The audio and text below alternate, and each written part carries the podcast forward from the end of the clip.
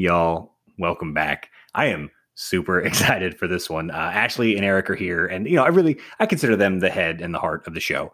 You can decide who's who there because I mean they agree on most stuff anyway. So I mean, it doesn't really matter. But y'all get excited here. Uh, we got Megan, uh, dear friend, honestly, dear dear friend. We've known her forever, but her professional life spans so many different categories. Um, I, I do want to focus mostly on, uh, I guess, the teaching thing. So, uh, Meg, if you could, h- how long were you a teacher? What grades did you teach? You know, that kind of stuff. Yeah. Um, hey guys, so glad to be here, by the way. Thanks for inviting me. And It's so fun to see old friends from high school I and love it. middle school. Um, yeah, I was a teacher for nine years. Um, for eight of those years, I taught elementary school. And for four of those eight years, I was the gifted and talented specialist. So I diagnosed students um, on their IQ, and I was specifically looking for students with high IQ and high creativity um, intelligence. Um, and then I did one year in middle school doing the exact same thing, but at the middle school level. So, What? yeah, it was, Was the fun. middle It was school- great. Was that the last year? Was the middle school year like the, the end of it? The middle school year was the last year, and the like, uh, the straw that broke the camel's back with education. That's it. I was angling there, man. I That check- No, I Dude. don't think that's a coincidence. I think, you know, that's middle school sex. So God so bless okay, all middle school Yeah. teachers. Oh yeah, we've We- all been in middle school. dude. Uh, yeah, I believe it or not, we've uh, literally all been. All together. this show is quickly becoming like a Hyde Park just reunion tour, but everybody else I asked doesn't want to come on, so I'm happy to have you. Um, so okay, you we were kind of talking last week. Absolutely, uh, we were kind of talking last week on like that moment that you felt like I definitely want to do blank, which I never had. Did you have that moment? At what point were you like, I want to be a teacher for sure, or like, or did you have that moment? Oh no. And this is funny because like all teachers ask other teachers if they've had the, had this moment or like everyone's grandma is like, "Oh, did you always know you wanted to be a teacher?" And it's like, "Actually, no, I didn't know that." So I, Right. I, I I love the idea of the, the straw that broke the camel's back. How, walk us through the, your last you know month or so or whatever. How, how did you exit junior high? Yeah, uh, middle school, you know, definitely was the straw that broke the camel's back. It was hard and the kids were crazy. And I put in my resignation in like April and we ended in June. And um, I knew I was moving on away from education. And uh, I decided to get a puppy Rhodesian Ridgeback. Why not? But I'm a teacher who's at school like a long time. So I just pop that puppy in my little tote every day, walk into school, take it to my classroom. You know, it, and I told my students, I'd be like, if you say a word, the puppy goes away and I will call you a liar. And they're like, okay, Miss McCammett, no problem. And the dog played, and uh, I would get students to take it out to go to the bathroom and sneak around where there were no cameras. It was amazing. We had a whole operation. Beautiful. That's beautiful. Okay, But so that was middle school. Elementary was much different. well, okay. If you, that was kind of going there. Like, what is the main difference? To the kids, is it just like a level of respect? Like, what's the biggest difference to you from like you know, say a third grader to like a sixth grader? Oh, abs- well, because you're you're with the kid all day long in elementary school, Yeah. and in middle school, you've only got them for like, depending on the school, for a 90 minute block or a 45 minute block once a day. And in elementary school, one, they're elementary school kids, so they love their teachers. They're just excited to be there. You know, even at fifth grade, they're the head honcho of the school, but they've known you their whole kinder to fifth, you know? And Oh so, yeah, they've seen you around. Yeah. yeah, they've seen you around. They hope to have you, yada, yada, whatever it is. Their is. you know? siblings had you, that kind of thing. Yeah. Yeah. Mhm. And then you get to see them every day, all day long almost. And so in middle school, you just don't get to build that connection as well. True. Or it's harder. Let me let me rephrase that. because there are middle school teachers who are really good at building that connection with that small amount of time. Um, it's just harder to do it for sure. So bravo to the middle school teachers. They yeah. they do a great job. Yeah, and I was just not one of those. So. it's almost an entirely different skill set, right? Like yes. that, between that age with that demographic, the way they're developing and thinking and reacting and all that kind of thing, they're just completely different scenarios. Absolutely. And like I think about your mom, Eric, who had to deal with such varying ages as our librarian at school. I mean, that's a lot the of librarian eh, kindergarten to seniors in high school and everybody in between. Yeah, that's insane. Yeah, I mean, she mostly did high school, but yeah, but like, so I was an elementary education major for a year, by the way, and I spent a little you bit of time been in a great teacher. Oh my gosh. Well, you thank you, but be. what I figured out was that I didn't like going to school, so maybe doing it as a job wasn't the best of ideas for me. but uh, well, yeah, you know, at least I had the realization before. But what's that phrase? Those who can't do teach. Exactly. That's yeah. correct. I was about to say that, Ashley. I was like, what? well, I mean, Eric, that might be perfect for you nowadays with you know teachers doing online stuff. Oh hell yeah! If I can not leave my house and teach, yeah, about that, yeah. There you go, Megan. I mean, it kind of to everybody, but Megan specifically, like you know these kids, and you've been around at that age. Like, is a third grader going to really get anything from being in front of a, a computer for however many hours a day, six, seven hours a day? Yeah. So, you know, honestly, it's new territory for every single teacher, former, current, you know, aspiring educator. Like my cousin right now is getting, she's about to enter student teaching, right? Mm-hmm. And then I am a former educator, but then some of my best friends are currently in education and we know each other through education because we taught together. And it's new territory for everybody. I mean, it's just insane. So I was just in Fort Worth this weekend visiting my best friend and my godkids. Uh, my godson is seven and he's in second grade, and my goddaughter is four and she's going to a pre K. And I got to witness it like firsthand, like what is happening.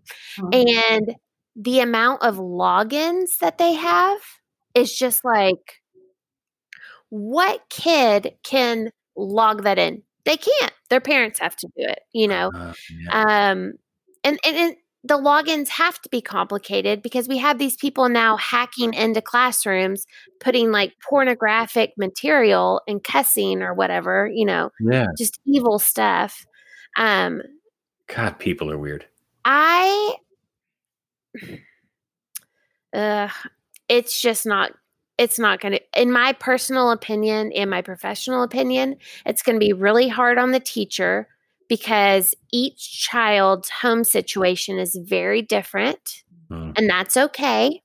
We've got parents who are working two jobs, three jobs just to like put food on the table. And then you've got parents who can put their kids in a pod and, you know, have a private teacher for them. And so it's just like creating this even bigger like gap between socioeconomic dynamics. Does that make sense? That's scary. Um, and that's really sad to me because education was created for everybody, you know, equally. And unfortunately, this pandemic has been so politicized and all this stuff and it's it's just like we don't know how to make it equal right now when it's there's a pandemic going on. And so it makes me sad for those kids. And it makes me sad for the kids who are wealthy and who are in pods. I mean, they're not going to get to be around other kids that are different than them. So, mm-hmm. it's further isolationist if that's even yes. Term, you know I mean? And it's the, not even their fault, you know. No, it's not. That's the thing. Like, no kid chose any of this. I mean, not no. that even the parents did. Like nobody was ready for this. I mean, no. factor. Oh I mean, yeah. Seeing like uh, be, having been an educator, like how important do you think that is for a child's development? That socialization with other students their age is just huge, right? Oh, it's huge, huge, huge, huge. And so I would like encourage all parents to like figure out how their kids can get on Zoom or whatever is safe for kids um, to video chat with them or figure out like safe social distancing play dates or whatever it is, you know. Mhm. Um, because it's you live in really important. You can just you can just have play dates. It's fine. We're we don't really care. Totally, okay. Yep. um, You know, right, so I I do I'm trying to kind of. see Joseph. Hey, well, I mean, we are America's number one most conservative podcast. That's right. I, I trust the president right. when he tells me that it's it's not affecting anybody and everybody's fine. No, he's best in the perfect. world. Yes. Best in the world. I'm pretty sure he said that a couple times. I, I trust him. Just So all- I trust if he said it, it's right. Yeah. God's honest truth. Um, all right, kind of left turn here, but I mean, still sticking with just like the idea of younger children, simply because I, I have two younger children and watching the my boy and my girl and how very Sure. similar yet very different. and- Oh, they, they, they slay me. But okay, so here's kind of the question. I mean, Megan, I, I'm going to ask you first, but I mean, really, I want to ask all of y'all just again, and this is simply an opinion. None, none of us are, you know, psychologists or behavior analysts. So, I mean, just in y'all's opinion, but Megan, you first. Is there an innate difference between boys and girls? I mean, obviously, physically, there's a thing, and you know, I, I get that. But as far as the mindset, or it, it just it, it, a six year old child, is there that much of a difference? And again, in your opinion, between a boy and a girl? Yeah, in my opinion, I believe the biggest difference is uh, social and emotional. Hmm. Um, I just being a teacher to kids kinder through fifth grade for you know four years straight, but in general for nine years. Um, girls tend to develop socially and emotionally quicker than boys and um boys tend to like become really emotional in third grade um and that's kind of commonly known in education um and they'll cry and they'll get their feelings hurt a lot easier there's nothing wrong with that it's just unusual i mean it's not unusual that's the wrong word it's just like it caught it catches you off guard the first time Yeah, it's odd that it Is would. there happen. any is there any reason why that seems to come up in particular? Well, um, I mean, boys' brains do develop slower than women's, and that is Mhm. proven by science. Yeah, that's just chemical. Uh, women's brains develop quicker. Yeah. So I don't know. That probably does have something to do with it. Sure. Um, but yeah, that's what I've noticed. The biggest difference would be social and emotional development. Seems I would ha- I hate to say slower. It's just at a different pace because also girls are developing in other ways different than boys at a slower pace. You know what I mean? But Mhm. the diff- biggest difference I saw that was surprising to me was that boys were slower to develop socially and emotionally. just like social awareness. Is that kind of what you mean, or like, if you don't mind my pressing, like, uh, Um, like, like how to circle? be a friend, how to initiate play, um, uh, how to initiate friendship, and then emotionally, how to deal with anger when they get frustrated. They end up crying a lot, um, or how to express to someone that they've hurt your feelings instead of just getting angry at them or instead of just like hiding and not talking to anyone at all you know there's two opposite ends of that spectrum you know it, they're not always angry it, they could also go hide in your reading tent in your classroom and just avoid everyone be an mm. ostrich as i call it bury their head in the sand Okay. so yeah interesting.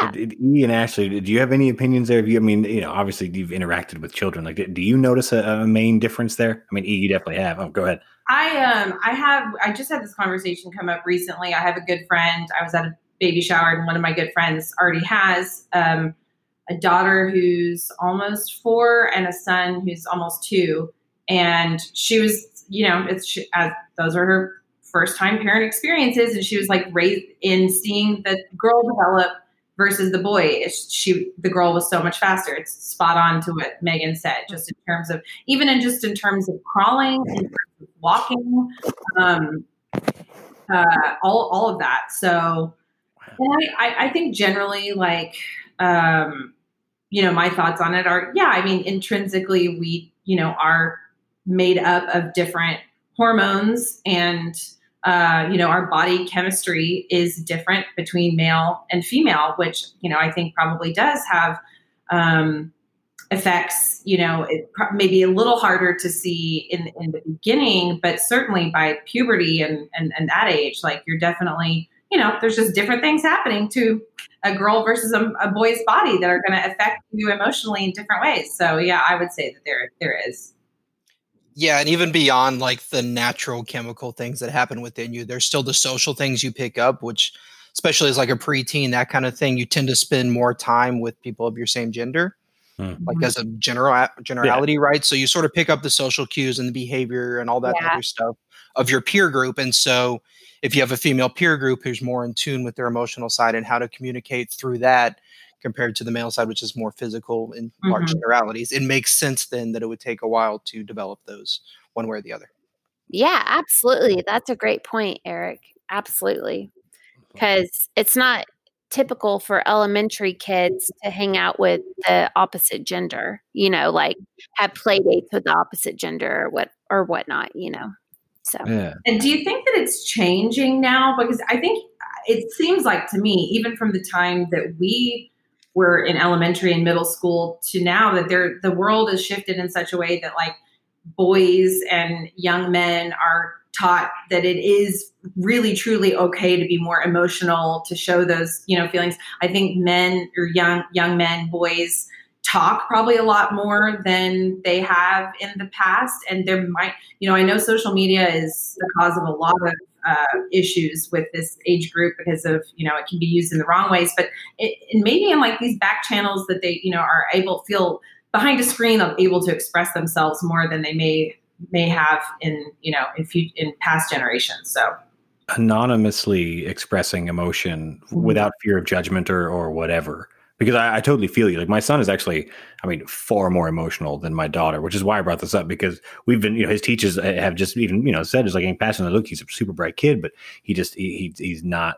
He's you know he's just a little different than the other boys, and that's fine. It's whatever. But I've always I, I think when when we don't force these social norms of like you're, you're you know you're a boy, don't cry, that kind, you know, honestly, that kind of bullshit and he's totally okay with it. Like he's still perfectly physical. He loves playing ball, like all that, but like he has no problems crying. Meanwhile, where my daughter, she'll fall off the slide, smash her head on a rock, and just get up. And I'm like, you can cry, and she's why? Why would I? What do you mean? Like so, like she's they are she's just, yeah, dude, she's they're just shit. Like they're just different. You know, they're just different. But like, yeah. Anyways, I, am glad to hear that. I mean, and that's kind of the future that I think oh, I, I hope everybody's aiming for. Is this the idea that yes. we don't gender norms on anybody? Be who you want. And yes, there are physical differences, obviously, and that coincides with emotional and, all the rest. But we don't have to force it. I think is kind of what I'm aiming at. I'm glad we're on the same page. Yeah, um, absolutely. Yeah.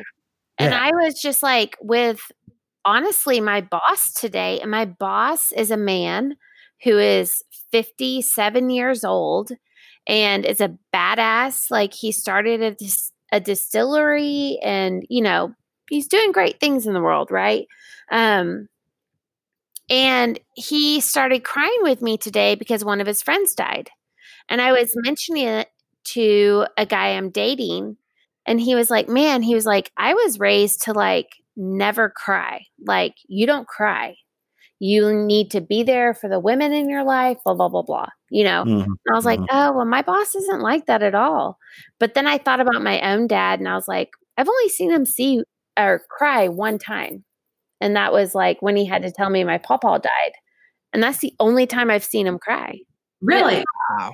And it's not like my dad is uh harsh or no all. like i was gonna say i mean i know you know or unloving he's very like he loves music he's like a yeah he's a cool guy he's a super cool guy but like yeah.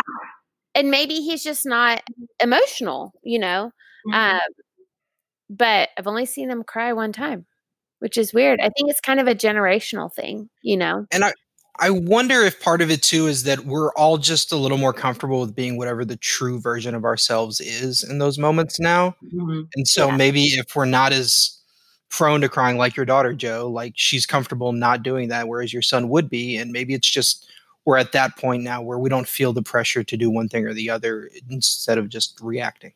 I love that. Do either of you have you would you describe yourselves as criers? Joe Oh, and God. Hell yes. Absolutely, dude. I love it. I think Yeah. this is on an episode. Uh, this was on an episode, but like uh, w- when my father passed, we sat down without knowing it, uh, like a month later, or whatever, and watched Onward, that Disney movie. And This is on a different episode or whatever, but uh, but yeah, the end of that movie is gut wrenching, and I bawled like a baby, like like, just full on it. And like, there's a couple of movies that still get me, but also like I remember my dad crying like a lot, like a couple of different church services, like a couple of you know what I mean. Like, E, did, have you ever seen your dad cry? Absolutely. I mean, I Yeah. think, it, like I said, I think it's just one of those things where it's just sort of whatever your personality dictates. Yeah, Mr. I Adams I, super I feel like your dad would be a crier. yeah. Nature crier. I love it. Good. I love you so much. Yeah. One hundred percent. That's my dad. I mean, he gets choked up, and as he's gotten older, it just gets worse. But I mean, I remember when we were little kids when we watched Father of the Bride. I mean, when my sister and I are like six and eight years old, long ways away from ever getting married. I mean, he just lost it. I mean, he's just like, what? yeah. So commercials, birthday cards, family toast at Christmas dinner. My dad's Yeah, I love it. But it's, Yeah. it- it- Not it's definitely a generation Just one time. Yep. Nope. Right. But but it's but he definitely he's not. I Oh, mean, he's you know, not a I, I, I'm cold man. He's yeah, exactly. He's not cold. He's not heartless. Not He's, at all. I know he just you know, and you're allowed, and that's the thing. You're allowed he's just a happy guy. yeah, that too. Yeah, could be.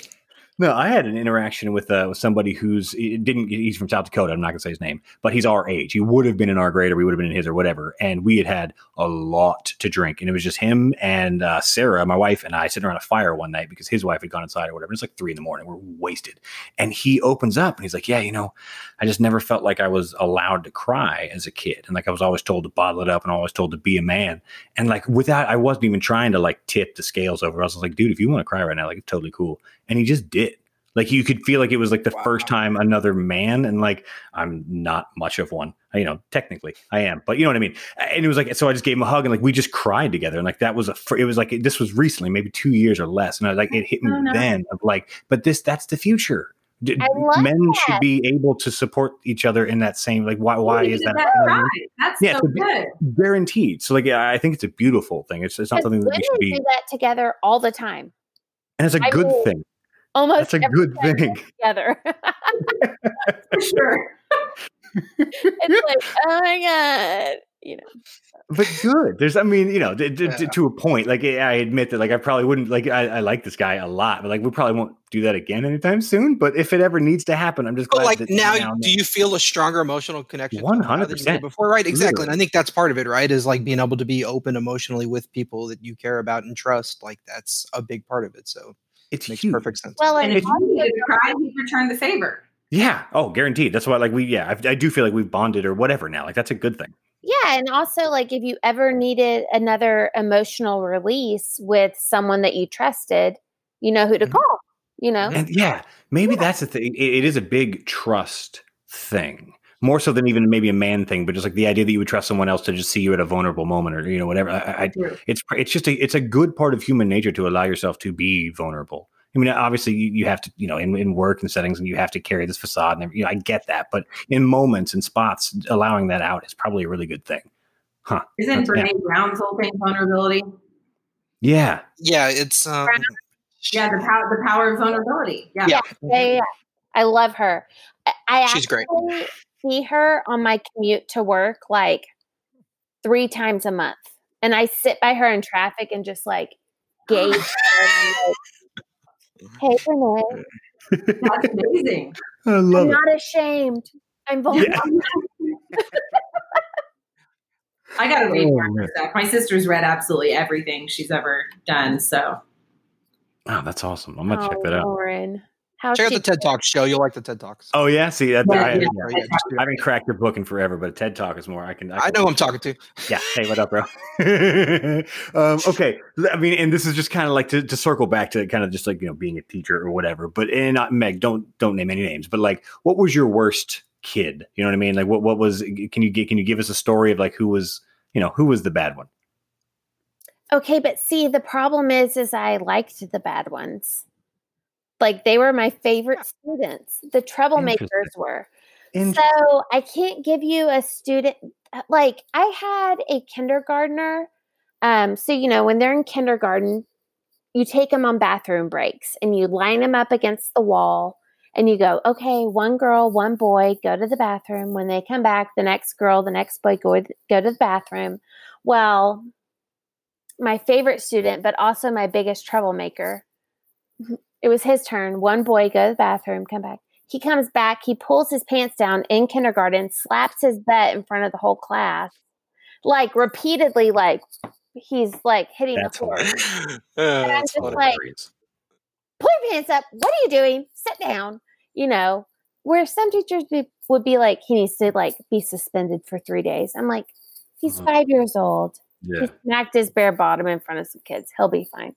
You know, but My um, son would think that's the funniest thing of all. those, Like, he- I feel like My that's- niece too. Yeah, she. Yeah, dude, that's that's like, funny. Joseph, That's just you would have done that in kindergarten. Yeah, and that's that is empirically funny. I- I I've probably don't- seen Joe do that. guaranteed, and I wasn't in kindergarten. Yeah, I'm willing to bet. Yeah, It's a high ninth grade in the Breezeway. Yes. so speaking of ninth grade or any of the grades that we spent together, did y'all have any teachers? Don't say names. Did you have any teachers that you like hated? Because like I don't, I don't remember any that I actually hated. Oh, oh, we did. Don't say names, but wh- what, ha- Meg? What happened? Oh, I had a teacher who taught health, and she kicked me out of the room because she thought I sneezed too loud. And then also, she gave us an assignment to like make a like comic where it's about anti-drug stuff, you know. And so I used I I like spent all my time finding cutouts of Justin Timberlake and Britney Spears and like making them the comics. Well, Britney Spears was making a pig face like this in one of her pictures, you know, using her middle finger to make the pig nose. And this particular teacher thought I did that on purpose to flip her off. And so she sent me to Miss Jernigan. Remember Miss Jernigan? Everyone? Mm-hmm. Yeah. And it was a huge deal. My mom came up, she threw a fit. Oh, it was just the worst. So that was my most disliked teacher for sure. Wow. Yeah. That's fantastic. Ashley, did, did you agree there? Because I feel you And shaking your head like you knew this Sansing corroborate the story. So Shout out to Melissa. I'm sorry. I think I know what teacher you're talking about, and that checks out. Okay, Ashley, you were shaking your head. I, I'm uh, really excited to get your answer. Did you have a teacher that you will say disliked? Obviously, don't name names, but yeah. Seventh grade math teacher, y'all. Amen. Can I just also remind everybody the validation that we felt when she fell down the stairs at Mo? I honestly Oh, I I forgot about forgot that. shit. Completely. We did like that. That is Wow, that's you. That's you're doing a bad job as a teacher when you fall down, and collectively the entire school is like, "Good, you deserve that." Like, no, nobody was like, "Oh, I you're think that was her. Like, you know what though? I, I will say about bad teachers with our grade specifically, our parents did not have tolerance for bad teachers. No, we got really a didn't. lot of teachers fired. You are not kidding. You oh, are not I kidding. just Amanda. gonna say, like, oh, we got a lot fired. But also, Ashley, as a female, do you remember when we went to Mo Ranch, a particular teacher slash coach who told us her suicide story? Uh, Oh, and gosh, Mo Ranch, kind, Mo kind Ranch of. were in Like, we were eighth all- grade. Grade. Yeah, we were junior all high. in our bunk beds, and she like sat everyone down and like recounted the time she tried to commit suicide, and it was like, Yeah, but I can't. it- I I remember the scenario, but what did she teach or what was she a coach for? Was she a It was volleyball like- coach? English and uh, basketball, I think, or volleyball. I just love the whole drive out. She was like, "I'm going to really help these kids. Like, this, Yeah, now's my like- time." Like, she thought she was And in really. their Oh my god. in their pajamas and their bunk beds. I'm just gonna. Right, They can't go anywhere. A Yeah, bunch of extremely sheltered Hyde Park Baptist, like Yeah. twelve year olds who probably Suicide. did not encounter these kind of stories. Yeah. No, I remember God, Lauren Smith and I were in our bunk beds listening, like, what the heck is going on? Like, for sure, yeah. for Uh, sure. Oh, I love it. Um, What about okay. you? And Joe, Joe, to nobody's surprise, um, Ashley and I have the same uh, teacher that we disliked. What are the odds? because the seventh grade math teacher it's hard for me to like really dislike a teacher and even more i can tell you it's hard. I'll say this: it's hard for my mother to dislike a teacher, considering she works with these people. Mhm. I like But that. she And was is like- like, the nicest person ever. Good Oh, deep But she was night. like, and you know, it's really funny hearing her thoughts on your teachers when you tell her about them because she's just like, "Yeah, you might have a point on that one. they don't really know what they're doing." So, or you're giving one a ride home because they live close to you, and it's like, remember when you gave me a C on a test earlier? That was fun. Joseph, Oh wow. Joseph, Yeah. who's yours? uh, a, a particular uh, coach that I wasn't um, a big fan of. Um, he kicked me out of a basketball game, and I deserved it at the time. Yeah, Yeah. No, I, I it. 100%. I needed to realize that then you don't say those types of words out loud in public. And yeah, I was like, you know, we, you know, we remember we were like ruthless during like sporting events, and I I yelled a lot of choice words at this one guy, and I said one that was too far. Anyways, he and I never really got uh, along. um, all right, so kind of harsh left turn here because I looked up a lot of teacher statistics. Um, and according to a couple different websites, the, the, the numbers are, are kind of average between a few different sites that I found, but they're all basically the same depending on where you look. Um, do y'all know how teachers, and this is just America, and elementary, junior high, high school teachers in America, do you know how the gender gap breaks down, Meg? You might, but uh, it's I know it's a lot of females. Let me just y'all, dude. Okay, so Based on my um, class breakdowns, I can. We dude, all get on the same cycle, so you know. Oh fuck! I never thought of that. Yeah. Me neither. Oh my God. Oh god! wow. Eric. Yeah. Me. I never thought of that. That changes. Wow. Uh, uh, That's a whole episode unto itself right there. We could die. Yeah. Well, all right. We're going to have you back, Meg. That'd be a fun one. All right. So, um, 76% of American teachers, again, elementary, junior high, high school, 76% are female. Mhm. Uh, Wow. principals. Hmm. only 52% yeah, are oh, female. Oh, I believe And- that. Yeah. And here's the next step, and this is superintendents is so much. superintendents, 23% female. Isn't that nuts? 24% of teachers are male, 23% of superintendents are female. How does that flip? It's almost an exact flip to where it, that's that's like I can't say I'm surprised. I mean, again, every topic we've ever delved into, it always ends like why is it? And it's it, oh, and by the way, it's like all white. It's like 96% fucking white. Oh, yeah. I mean, Surprise! I would. It, it's always white dudes. So Yeah. the, reason I even went down that road was just to ask this, and it's admittedly more for Ashley and Megan. Ha- have y'all experienced in your professional lives or even in school have you experienced sexism like uh, like you know that you walked away going like damn that was like that's only because you know what i mean like i was only treated that way have you experienced anything along those lines I mean, for sure, I have. I, I the first thing that just pops out in terms of this conversation is that I know for a fact I was doing a job where several of my male colleagues were doing a very similar, if not the exact same job, and were paid exponentially more. Out. Um, so, yeah, that's never fun. that is so fucked like No, that is so like I, i'm probably gonna cuss a lot I tonight mean- because that there's nothing you can't not cuss at that that's awful No, it's terrible. Absolutely terrible. And me coming from teaching for nine years, like that was my first career. No, there was no difference in pay, Ashley, because obviously it was set by the state. But Mhm. there was a difference in the way that male teachers were treated versus female teachers. Uh, male teachers were regarded, they got hired much quicker. Uh, you Mhm. wanted male teachers. Well, because we want a male presence in children's lives, right? But the other flip side of that was that they really could do no wrong. Like Mm, their Mm. parent complaints were not known. Um, they were getting great um observation reviews, all that, you know, and that's not their fault. It was just what was happening, right? They want to keep male teachers on the campus. Um, but then I see another side and the other careers I've had since teaching. So the other career was I worked for Chick fil A, like Austin Market on the corporate level, um, and did events for them.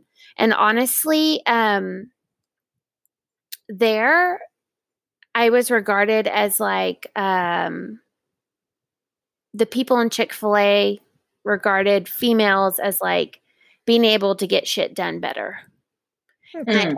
and I almost felt bad for the guys because they were. Huh. uh, But the uh, the thing that pissed me off, and Ashley, maybe you can agree, is that the men in charge were afraid to come down on me and tell me what needed to improve, what was not going right. Whereas Mm, then they were really hard on them. You know what I mean? And I felt like interesting. and I felt like I got a little more slack because they didn't want to like hurt my feelings or see me cry. You know, Hmm. it's almost like Is that also insulting at the same time? it's very insulting. Yeah. sure. It's also And it doesn't help you get better at your job at all either. Exactly. It's not professionally useful. it hinders my growth. Um, and also, it just doesn't set a great example at a high leadership level. Do you know what I mean? To just Yeah. be like, well, so and so who's a male just did this, but Megan did, you know, did this, and she just nothing really happened because no one wanted to do anything. You know what I mean? Um, And not only that, but it, it creates a bad rapport between your teammates. So then you don't have a good working environment. It's a more hostile working environment, which doesn't help or serve anything. Yeah. nope, which is none of either one's creating. It's the Right. higher. Coming from above. Yeah, Correct. totally. Yeah. Leadership al- And- always. it's always it's always the upper leadership for sure. Um I will say at my current job, I felt none of that. Um, and I'm not saying that just because I'm in my current job and I want to keep it. Um, I I literally uh, my boss is probably one of the most just looking at human beings as human beings. I mean, he's great. We have all sorts of people working for us, different races, dis- different genders, different, you know, how people identify um, gender wise, all of that. And I've never seen him treat anyone differently. So it's not all bad out there, but I've definitely experienced the bad. I like Mhm. this guy a lot. If you're comfortable and if he's comfortable, like, what's the name of the whiskey? Because, like, you know, our 12 followers, I want to shout this out so they all go buy some. Yeah, Garrison Brothers uh, Bourbon in Texas, and we are the first legal bourbon distillery in Texas. Um, and it's straight bourbon whiskey. It's all Texas grain, all Texas grown. Uh, we use Texas rainwater to proof it down, and it is Cool. Guys. I've I've been a fan since I worked for them. I mean, my dad is an original investor with them, and has been taking me out there since 2006. Um, Hmm. like in college and I fell in love with them. He posted a job um, last fall. I jokingly emailed him and said, like, what are you posting my job for? Like, that's mine. and he was like, Do you want it? And I was like, well, let's look at the price tag, you know, and see if it's right. and I took it. So That's awesome. Good for you. That's super Yeah. cool. Yeah, like I, I, I admittedly, I wanted to do a full show just about like you and whiskey. Like when we first talked Let's weeks, weeks ago, I wanted to. Well, we did a full show on just a dude and wine, and I didn't like it, so we're not going to do that. girl Uh, in whis- and no, I, I'm well, you're a girl If that you I, want to hear like one of these a lot more. podcasts go off the rails, feel free to check that episode out. real hard and, and oh boy and Ashley they they butted heads a lot it was it, you know we're, maybe maybe next time we'll because you know I like you is what I'm saying so I think it would be a different result. Let's I'm not Yeah. confrontational. I'm Slightly. fine. I love it so are, are you like kind of like a whiskey snob now like do, do you know your good and bad whiskeys like do you at least because like if you I- hand me like a like a hundred dollar bottle of scotch or like a bottle of Jack Daniels I can sort of tell but like I can't you know I, I meh is what I'm saying can Well, you tell Yes, but not by the price tag. I can tell by the brand name and like the just the quality. So like I mean Blanton's, which is from Buffalo Trace in Kentucky, and if there's anybody out there listening to this that knows anything about bourbon, you know that you know Buffalo Trace and Blanton's are some of the trailblazers. And you can get a bottle of Blanton's for thirty dollars, whereas Garrison Brothers is ninety dollars a bottle. like a hundred bucks. Yeah. Yeah, and Blanton's is freaking good, and they are one of the best bourbons out there. But they're mass produced; they are not craft, and so they can sell their bourbon at that price. We are a craft distillery. We hand dip every bottle. Um, we hand package every bottle. It's very different. So it the price tag really means nothing to me because I know I can get Blanton's, which is literally one of the best bourbons in the country. Um, for cheaper than I can get Garrison Brothers. Yeah. Just because they have the pro, like they're like the Bud Light. You know what I mean? Like they've Well- got fully automated. I'm sure by now and all that. Yeah, but they taste good. Bud Light might doesn't taste. Whoa, as America's number Sorry, one I was going to say, Uh, America's uh, conservative podcast. Budweiser is as American as you get, Madame. Sorry. Sorry, sorry, sorry, sorry. King of Beers. Yeah, King of- so I, I don't know how to left turn uh, out of this, but I also don't know how you even started working at the F1 track. So how did you start at the F? You know what I mean? Like, how- what, did, give me a give me a story about F1. How did that even happen? golly so crazy right um so i was teaching but in college i was a um, camp counselor and i ended up being the assistant director of that summer camp and the guy who is the director ended up working for chick-fil-a corporate and so when he heard that i was leaving teaching he said that he needed um, someone to fill the events director for Chick fil A Austin Market, which included DKR Stadium, Univer- University of Texas, you know, football stadium, and then F1. Like the horns. Yeah, hook them. And then also, uh, I was working on the sponsorship for the new soccer uh, stadium that's coming to Austin. Um, so I was at DKR, you know, six days out of the year, but it consumed a lot of my year because we only had six home games. But then F1 was definitely at COTA, Circuit of the Americas uh, racetrack in Austin, Texas, was definitely a different ball game. Oh my gosh. I mean, the biggest hurdle there was like when the track is hot and when it's cold. And honestly, when I first started, I had no clue what that meant. I was like, it was like December, and I was like, it's cold outside. The track can't be hot. And the guy was like, just like face to palm, like, ugh, when the track is hot, that means the cars are going around. And I'm like, oh, good point. Okay, got it. You know, so, like a hot mic. It's live. It's yeah, happening. it's live. you know? Okay. and they're like so and also i didn't know how big f1 was i mean it's Yeah. huge and Huge. actually, i'm sure you know because you've been in the european world and they Yes. all these races there and the drivers are like superstars and I People was, love it. It is it is a big deal. I went to Monaco at one point. I mean, that's like the, the birthplace of F1, I guess. And um, yeah, but people, you know, the way we love major NFL or NBA players, like F1 drivers are like the coolest. That's yeah wild. And so after I did my first F1, I went and watched the documentary on Netflix, which is called like Formula One. Is that what it's called? I don't know. It's uh Joseph, you'll have to insert whatever it's called from Netflix. But Absolutely.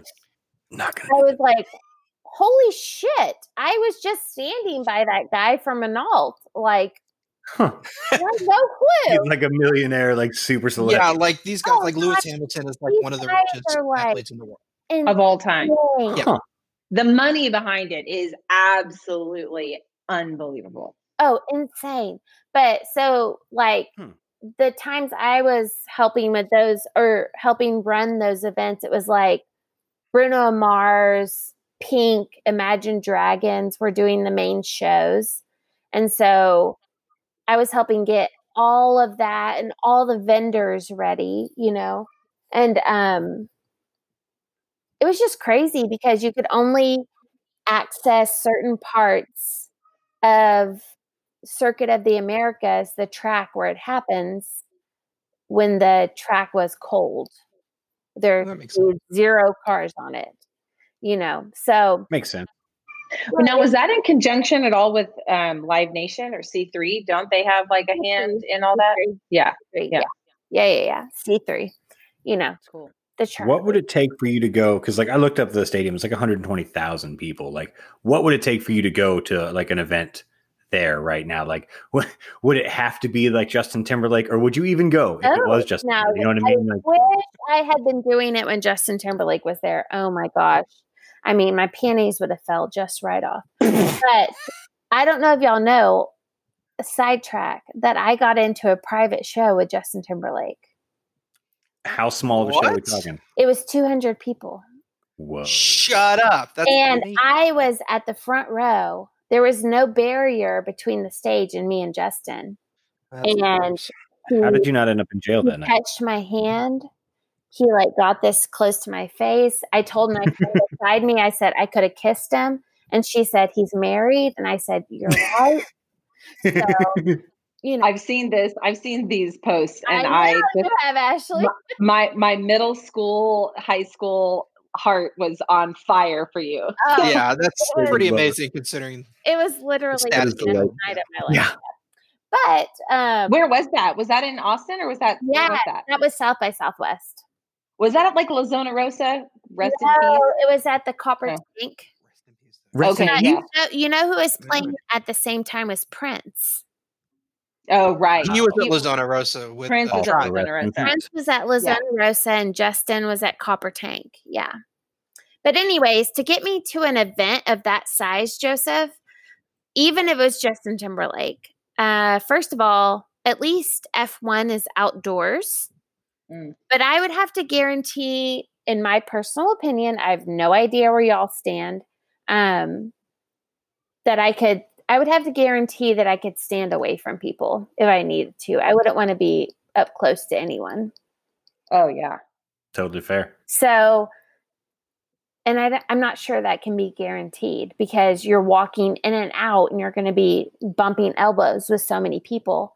So Public bathrooms. I You're gonna would be. You can't not. Yeah. I honestly think I would just say, nope, this is just a a sacrifice I make during this time, you know, just like people who lived through World War II or whatever made sacrifices and they turned out flu, I guess. Yeah. and the Spanish sacrifice- flu, you know, but Our sacrifice is so much easier. Like we're, you know what I mean. Like we have air conditioning on the it's internet. Like compared to their sacrifice. Come on. it's mine is literally nothing. Represent South Dakota. you're, yeah, you're making zero sacrifices. For now, Joe, for now. Yeah, yeah, for now. Yeah, hey, for for now. Um, sh- mom, if you're listening, we can talk later because it's happening. Well, Anyways, I want to. this is uh.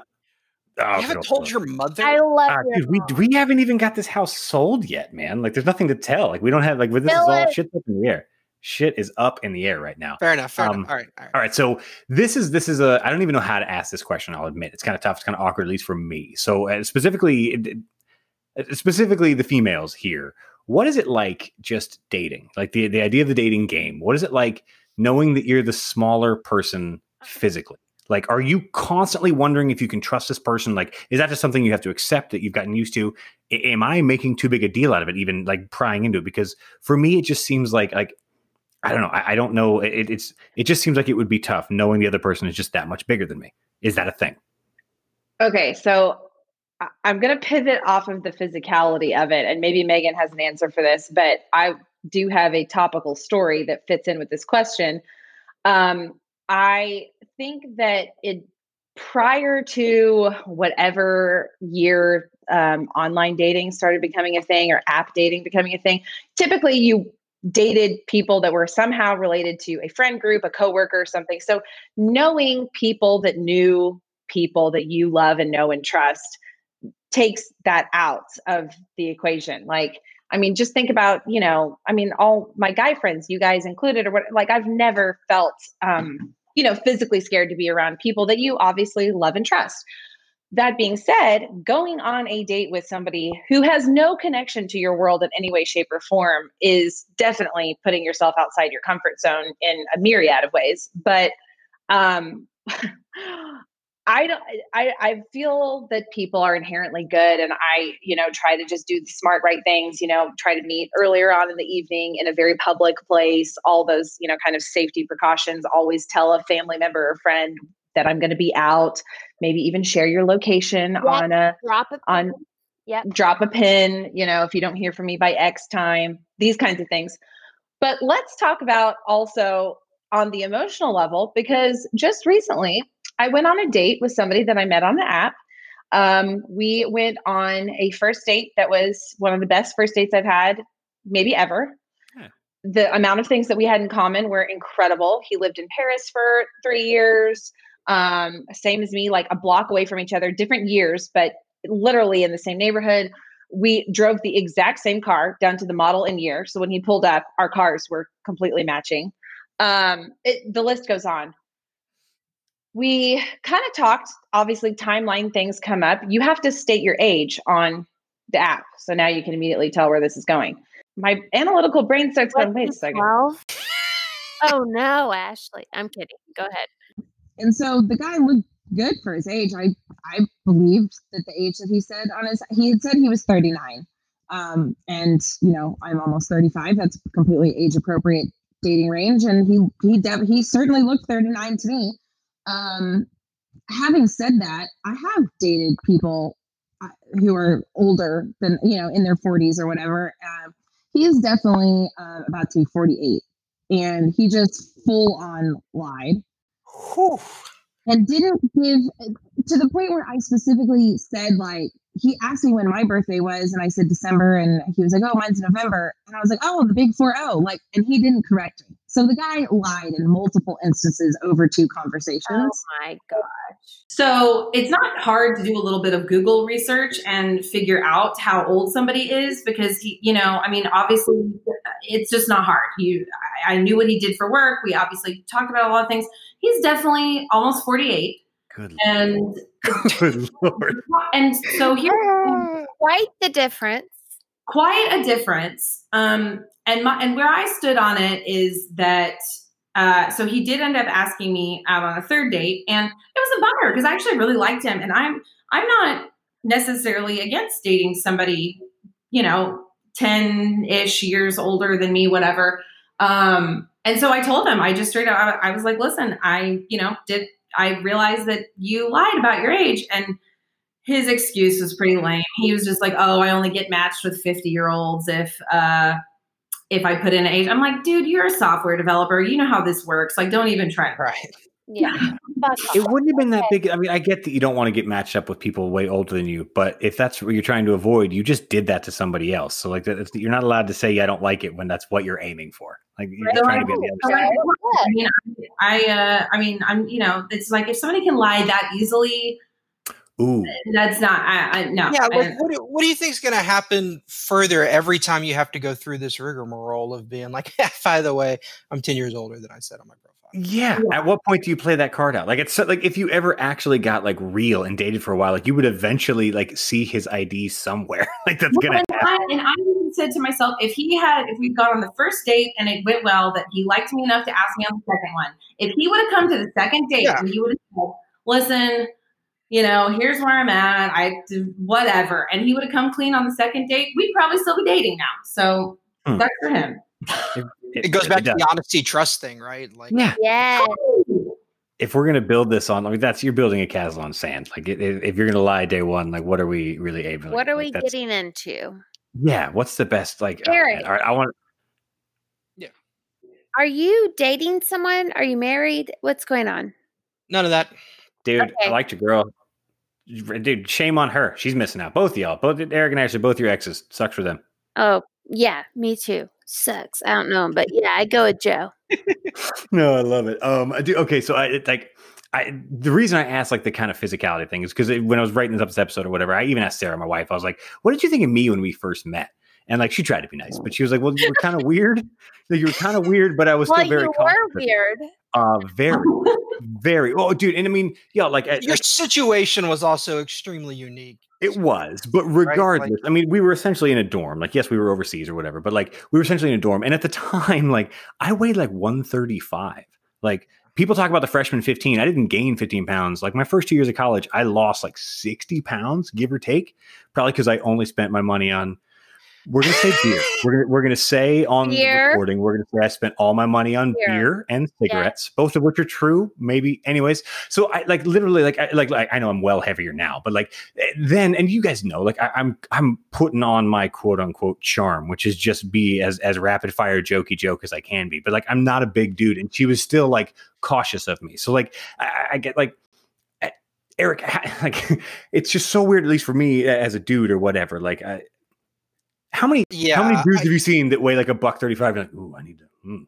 I, I get what you're saying, right? Is there's a certain security in having a certain size and physicality, but I, I don't know. A lot of it's just the way you carry yourself and the way you present yourself, right? Like I can present myself as very unassuming and unharming because that is pretty much who I am as a person, right? So like despite whatever physical presence I have, to present myself in my true form, considering it is that, it doesn't really come across that way. So I don't imagine that it's a problem in the same way where there are 135 pound people who walk around like they're Conor McGregor. Yeah. And they sort of invite different types of reactions. Yeah, but that's what I mean. I outweigh Conor by a lot. He would whoop my ass. So like it, it I feel like, and maybe this is just my own insecurities or whatever. Maybe it's why it doesn't matter. I feel like I'd have to be like Ronda Rousey or some shit just to go to a bar and enjoy myself casually without constantly looking over my shoulder and be like, who's trying to pull some shit? You know what I mean? Like, I- I- am I alone here? Because I, I mean, Megan, or do you feel the way I feel? Because clearly Ashley doesn't. Clearly Eric doesn't. No surprise, they agree. Megan, I- I- am I on an island? I have honestly never been intimidated by guys like physicality. I get more intimidated by their uh It's attitude and demeanor. Attitude and demeanor. I mean, Mhm. I ended up on a first date with a guy who murdered his ex wife's lover and spent 12 years in jail. And he told me that at the Mean Eyed Cat in Austin, Texas. on He date you on the first date. On date one. Would you like to know the full story? Yes. Are you kidding? Oh, Oh, it was awful, guys. So, really? Wow. That's, it wasn't a great one. So I met this guy on I don't remember what app, honestly, because it was like seven years ago. But uh no, it wasn't. It was like six years ago. Okay, whatever. But um met on an app and he had the last name as a girl I went to elementary school with. And I uh messaged her and I was like, Hey, is this your brother? And she's like, Yeah, it is. You should go out with him. And I was like, Okay. So we met at the Mean Eyed Cat. And whenever I go on a first date with a guy, I sit at the bar, like where the bartender can, you know, Yeah. be available. And we're sitting there and um we both get drinks, but he is like not familiar with things like Uber or Oh no. just like bring it like Of course he's not.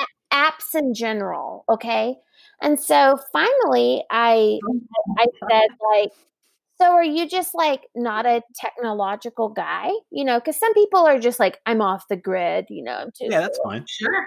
and so i was like oh so are you just like you're not like really into technology or apps and he's like well uh actually i've been in lockup i just got out of lockup six months ago and the the bartender looks at me and is like, uh,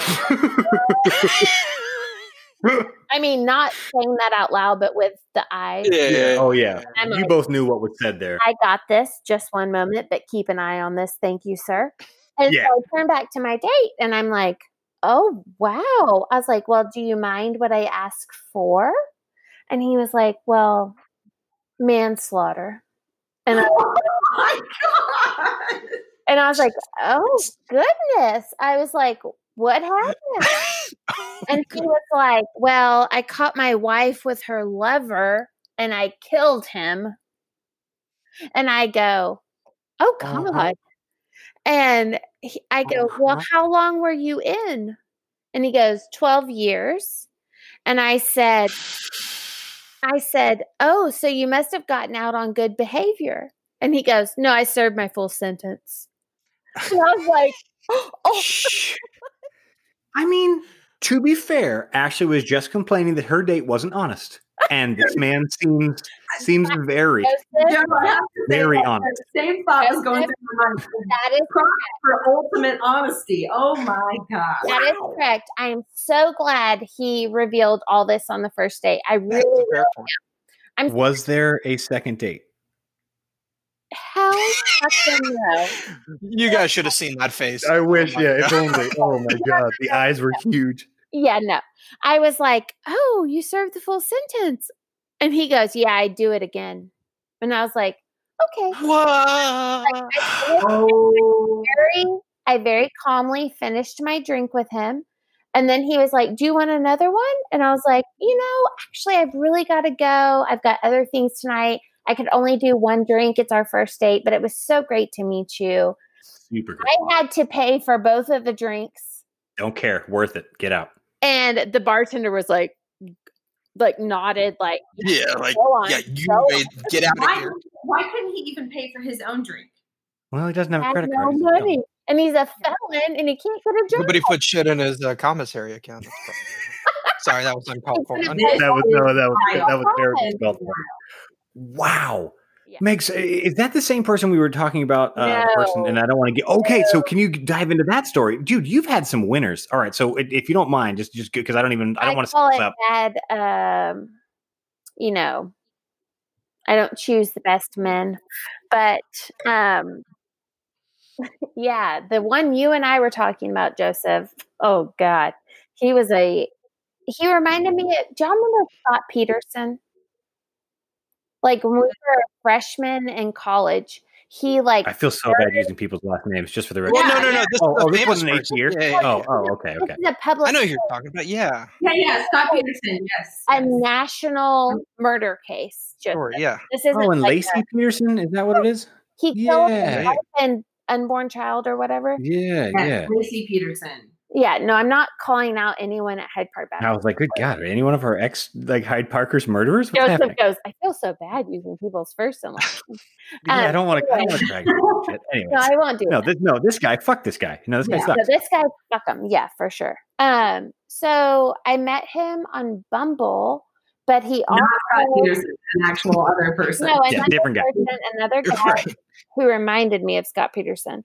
Um, I met him on Bumble, but um, the reason we connected was that we went to the same church and we had a lot of friends in common, supposedly. And so we started dating and it got serious real fast and we dated for a long time. You're And talking years? uh, we're no, not a year, like nine months. Um, That's still that's but significant. really, That's a long. a That's a long time. time. Yeah. Many seasons have changed. yes, Yes. yes. And um, he had always told me, like, I was married once. My ex wife is crazy. Um, here's her number. Would you just block it so that, like, she doesn't bother you? And I was like so naive that I was like, you got it, babe. You know, like, let me block the number. And then she, like, contacted me on, like, Facebook, like, months down the line. Like, The finally ex-wife. got a hold of me, the ex wife of this guy. Turns out, no, he's still married to her and has two children. Oh, weird. And God. and had been telling me that he worked out of Houston and Austin, where in reality, no, he did, but he was going back to Houston. He he worked in Austin, but he was going back to Houston to see his children His wife and his, and his wife. Oh God. Wow. It was terrible. Uh, yeah. All right, so that is uh, also, I found out that years before this, he got caught up in the Ashley Madison scandal. oh, idiots. I'm not sure. Every single one of them that. deserve that. Every single Yeah. one of them Yeah. deserve that. Yeah. Absolute idiots. Most of the Ashley Madison stuff I heard was like bots, anyways. Half the women on there were fake. They were just Yes, taking your credit card. It was all Idiot. Them. deserved it. Good. Yeah. Who would have guessed? Weird, right? Yeah. Weird. What are the odds? Strange. So, yeah.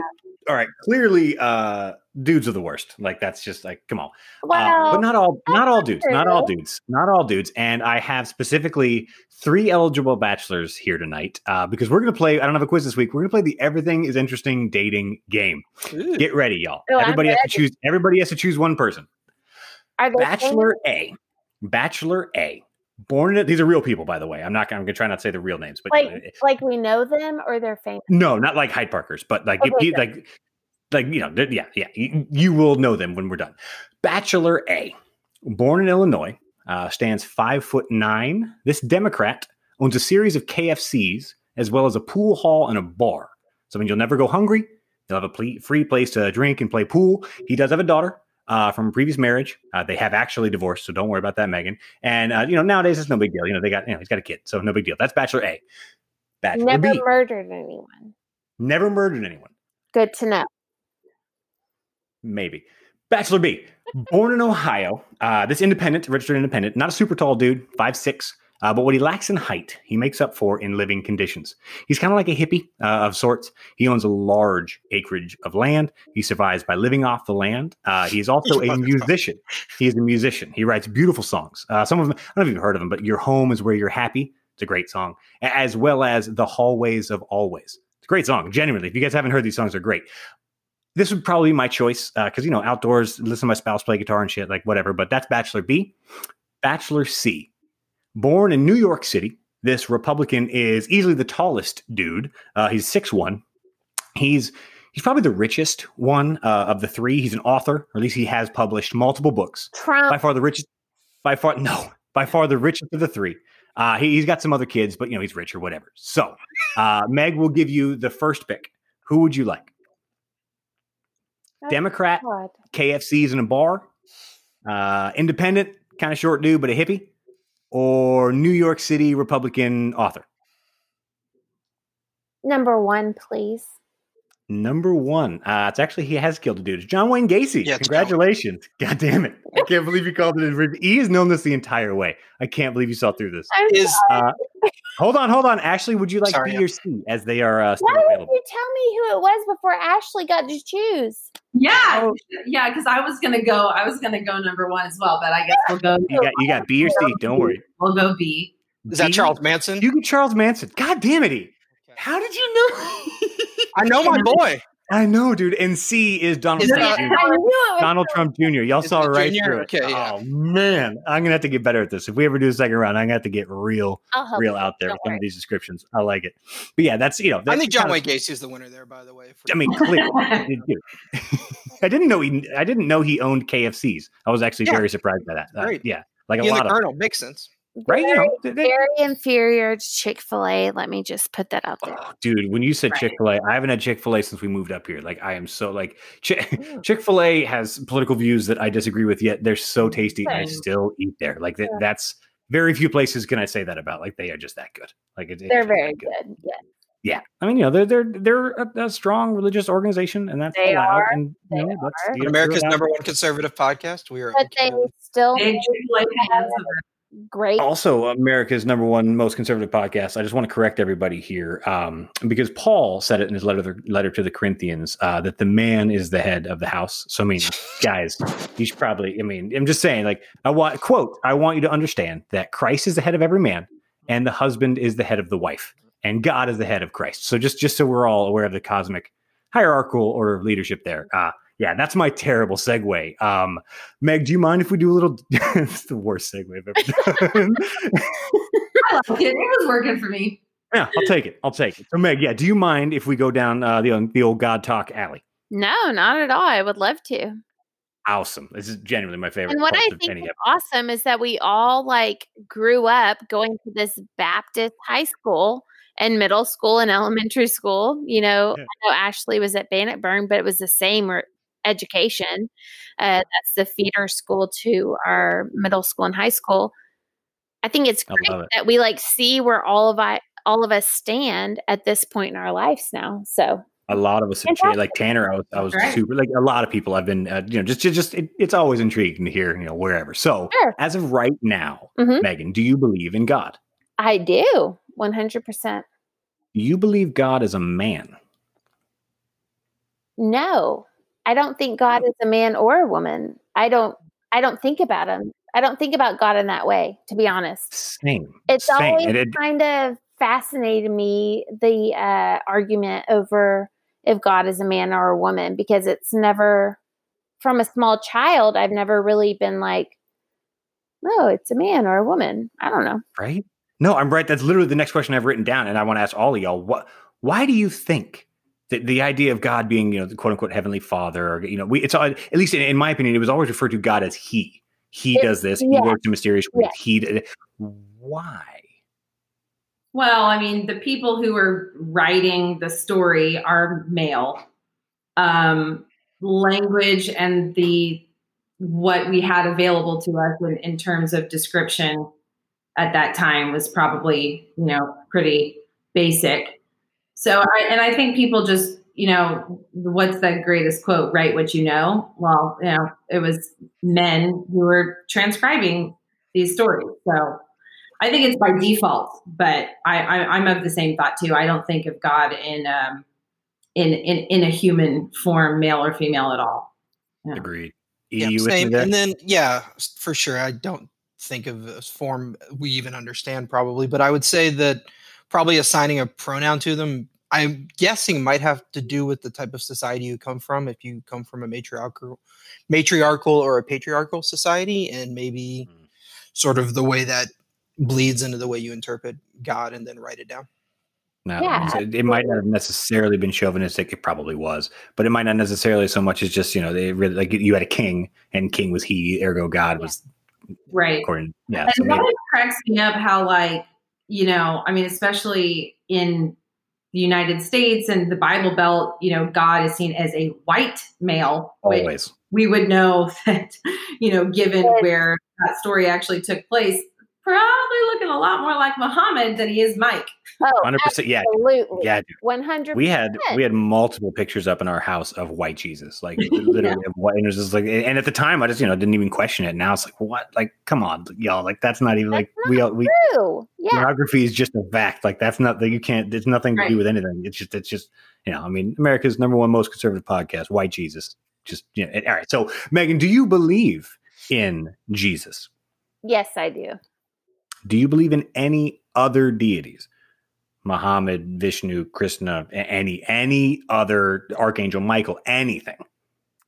I believe that Archangel Michael is real, but I it's in the Bible. Yeah, it's in the Bible, and I, I, I think it he exists. Um, but yeah, I believe in Jesus for sure. Do you believe in the devil? I do. Do you believe in hell? I do. Interesting. Interesting. So, in, in, your opinion, there is at least two different places you can go when you die, if not yeah. more. I don't know, but just not trying to put words in your mouth. But yeah, there there is a potential of of at least two different places. Yes. Um, I believe in. Let me put this just real simply. My beliefs, the authority of the Bible. So, um, the authority of the Bible says that there's a heaven and a hell, and so I believe that. Um, and I've studied it, and that's just what I've concluded to believe. So, I, yeah. I can't tell anybody they're right or wrong. I don't know shit. So like that's just to be clear. That's just that's interesting. Well, so I don't feel like y'all are being judgmental at all. I'm just like that's my clear authority in my life that I've chosen, and so that's what I go with. So yeah, yeah I mean, anything that leads you not to anything that leads you not to murder somebody, like I don't care what it is. Like yeah, maybe you, maybe you're uh, you know that, that guy you dated might have needed a little bit more, but you know it doesn't. It really doesn't matter. So that's yeah. That's interesting. So, have you? would you consider yourself? I mean, uh, have you? I don't even know how to ask this. Would you say that there's anything large scale that has changed as far as your belief structures from from you know high school to now? Absolutely. Interesting. Absolutely. Can I press on what those might be? Oh yeah. I mean, come on, Joseph. You've known me. Like I've been from high school through college.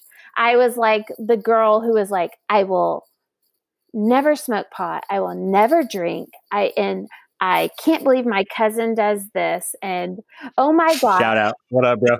So and so did this. I didn't say his name. No, no, no, no, no. Love that, love that guy. Crazy ever does like, I feel so bad for him. Like, why did he oh, do yeah. that? Blah blah blah. Mm. And then on my 21st birthday. I won't name any names, but a very good friend of ours who is a male took me to get margaritas with two females who are very good friends of ours. And I got wasted. I got wasted. So much so that uh, the male, who is our very good friend, drove me home and like tucked me into bed like first of all, I told him to stay in his car, and I was trying to get my key in the door, you know, mm-hmm. and I couldn't. And finally, I was like, "Get your ass out of here, Rob!" You know, and yeah, I knew it was him. I just, yeah, we all, like, all right, Meg. He's been on the podcast. I don't feel bad using his name. He's, He's been like, on. All right, Meg. All right, Meg. Actually, this is in his favor. So I remember waking up just like fully clothed the next morning, aspirin water by my side like door locked, a text message saying keys under the door, like just very gentlemanly, right? So sweet.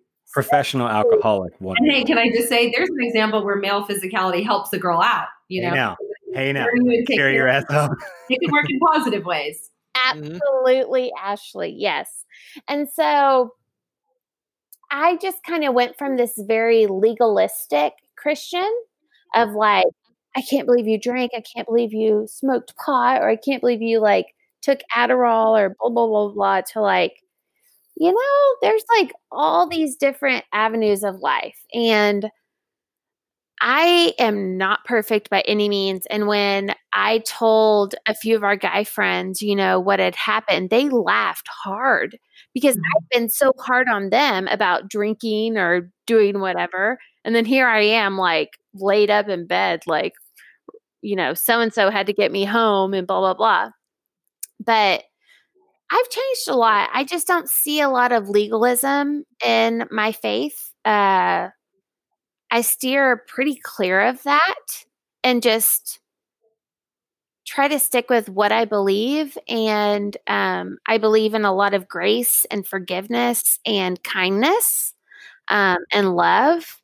Um, and I tend to try to spend my time with people who believe those things as well, and who, but who also believe in God and Jesus.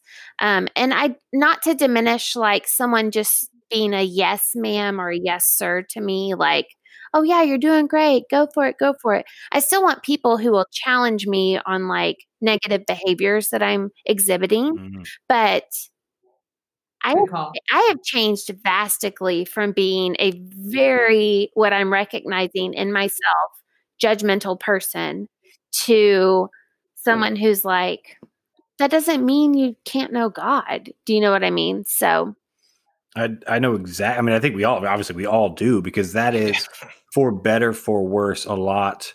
At least what I'm finding, what a lot of us took away from Mhm. being engulfed in it so much was that it was. I think I said this on a different note, a, a- a list of don'ts, and I don't think that was ever the intention of of any religious leader. But I, I doubt Jesus was walking around just telling people stop, stop, stop.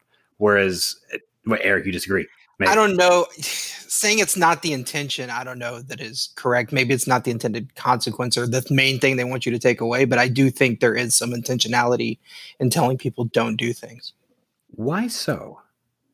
I think part of it has to do with it's just an easy thing to enforce and to bring people back over and over again. You know what I mean? Like, I Mhm. think there is, not to be too cynical about it, but there is the idea that if you tell people don't do something and you tell them the only way to be forgiven for the things they're not supposed to do is to come back to the place where they are right now and to be with you and to tithe XYZ, whatever, I think there is some intentionality in that sort of focus. Purposefully cyclical nature. couldn't Like, I know you're that, not. perfect. Control tool. Yeah. Yeah, that's that's control. That's why Eric's the head and the heart, or the heart and the head, depending on which one of them's talking at the same time. But you know what I mean? Like it, it nails it every time, dude. But no, that's that's interesting. And Meg, I, I love that you're willing to say that because I, I had a, a time. I mean, I think we all did. Where it's like I remember telling friends of ours, like, "Oh, you shouldn't be doing that." Yeah. And then you know, however many years later, I was doing and it's like, oh, you know, maybe I was an asshole. Like maybe I shouldn't have. But at the, Yeah, but time, it's, it's important to remember though when you were saying that, right? It was actually probably coming from a good place, right? Like I'm At at least least exactly where you're about to go, right? yeah, Like, no, but dude, yeah, It- it- at least partially, you think you're helping. people. you Yeah. know, like I remember I'm not going to say his name, but like a a friend of ours that came from Hyde Park, and we went to A and M together. Like he started drinking and shit, and I was just like, oh my gosh, like I love Wait, we talking about Vance because he said that. No, totally not talking about Vance. No, but he did do that. Yes. No, Well, it yeah. was not Vance. it was the whole, I was just like, oh my gosh, like I want to help you so bad and keep you from doing these terrible things.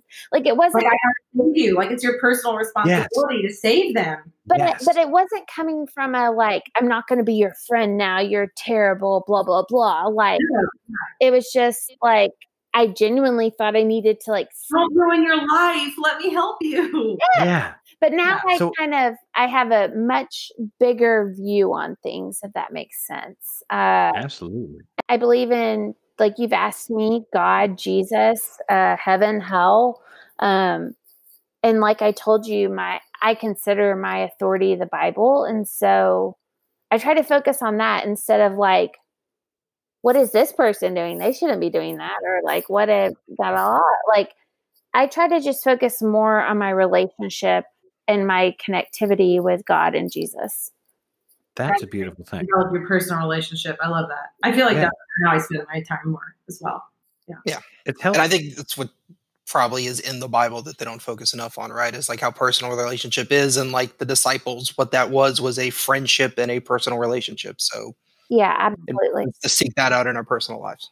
Yeah. Mm-hmm. I freaking love that man because that's yeah that's and I I love that every one of these we end up like I haven't like vehemently disagreed really with anybody except except for Jeffrey because wow but otherwise Jeff? I really haven't eh, he's the only person I've ever asked ever.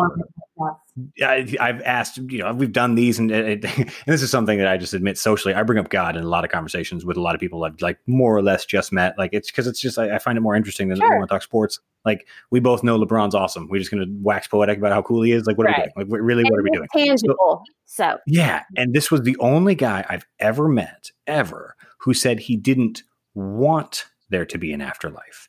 I've met plenty of people that don't think there is, and that's fine. I can't show you any examples or prove anything. But what do you want?